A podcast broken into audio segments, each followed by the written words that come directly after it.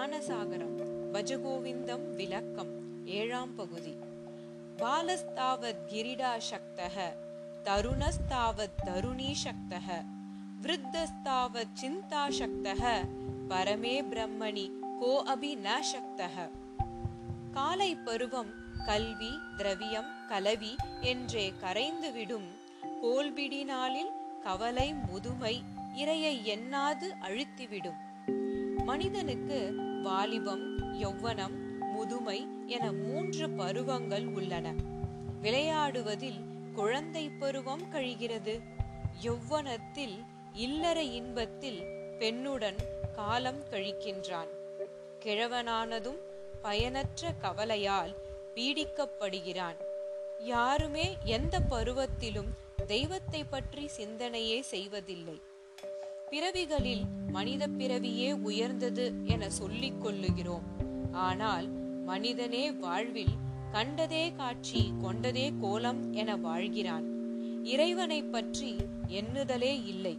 இந்த இழிநிலையை சுட்டி பழங்காலத்திலேயே பல அருளாளர்கள் தம் அருளுரைகளிலே பாடல்களாகவும் உரைகளாகவும் நமக்கு அறிவுறுத்தி உள்ளார்கள். புலன்களை ஆட்சிப்படுத்துதல் பாரதீயம்.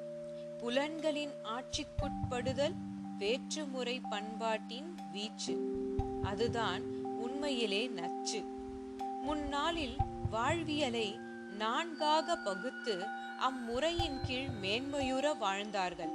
அவை பிரம்மச்சரியம் இல்வாழ்க்கை வானப்பிரஸ்தம் பக்குவப்படுத்திக் கொள்ளுதல் துறவு ஆகும். நற்கல்வி நம் வாழ்வியலாய் மாற புலன்களை கட்டுப்படுத்தி நம் ஆளுகையின் கீழ் கொணர ஒரு குருவின் கீழ்ப்பணிந்திருத்தலும் பயிற்றலும் வேண்டும். புலன்களை தன் போக்கில் செயல்பட அனுமதித்தால் நாசந்தான் விளையும்.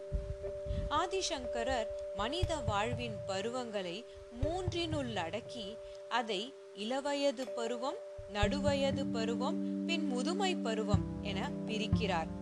நாம் இளமை காலத்தில் ஒருமைக்கண் தாம் கற்ற கல்வி ஒருவருக்கு எழுமையும் ஏமா புடைத்து என்ற சாகா கல்வியினை கற்றால் அக்கல்வி அறமெனும் பேரின்பமும் வீடும் பயக்கும்.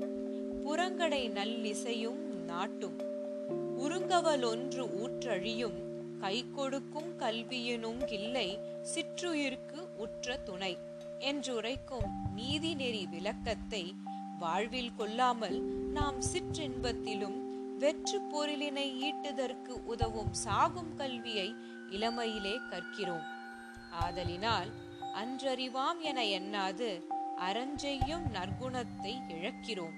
அதன் விளைவாக சிற்றின்பத்தில் மூழ்கி உலகப் பற்றினில் மூழ்கி பொருளற்ற வாழ்விற்கே ஆளாகி அழிகின்றோம்.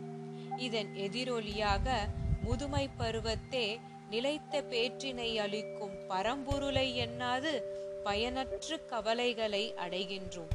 முதிர்ச்சி பெறாது முதுமைக்கே ஆளாகி மாண்டு பிறவி சுழற்சிக்கே ஆளாகின்றோம். மீண்டும் அடுத்த பகுதியில் சந்திப்போம். நண்பர்களே நன்றி.